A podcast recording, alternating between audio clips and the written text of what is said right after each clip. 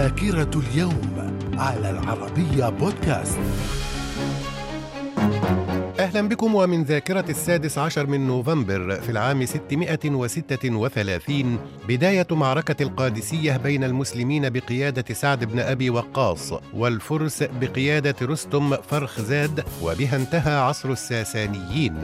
في العام 1626 الهنود الحمر يبيعون جزيرة منهاتن مقابل قماش بقيمة 24 دولار. في العام 1869 الخديوي إسماعيل يفتتح قناة السويس في احتفال مهيب في مدينة الإسماعيلية بحضور عدد كبير من ملوك وأمراء أوروبا. من الذاكرة. ومن ذاكرة السادس عشر من نوفمبر في العام 1917 البريطانيون يسيطرون على يافا في فلسطين ويجلون العثمانيين منها. في العام 1955 ملك المغرب محمد الخامس يعود إلى الرباط من منفاه بمدغشقر. مدغشقر وفي العام 1970 وزير الدفاع السوري حافظ الأسد يقود انقلابا عسكريا عرف باسم الحركة التصحيحية. من الذاكرة. ومن ذاكرة السادس عشر من نوفمبر في العام 1994 منتخب السعودية لكرة القدم يفوز بكأس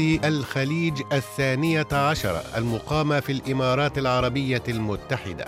وفي العام 1996 الأم تيريزا تحصل على المواطنة الأمريكية الشرفية وذلك نظرا لجهودها في مساعدة فقراء العالم. من الذاكرة. في العام 2000 الرئيس الأمريكي بيل كلينتون يزور فيتنام ويصبح بذلك أول رئيس أمريكي يزورها منذ حرب فيتنام. من الذاكرة. في السادس عشر من نوفمبر في العام 42 قبل الميلاد ولد تيبريوس الإمبراطور الروماني الثاني. وفي العام 1891 ولد ستيفان روستي الممثل المصري الشهير. من الذاكرة. إلى اللقاء.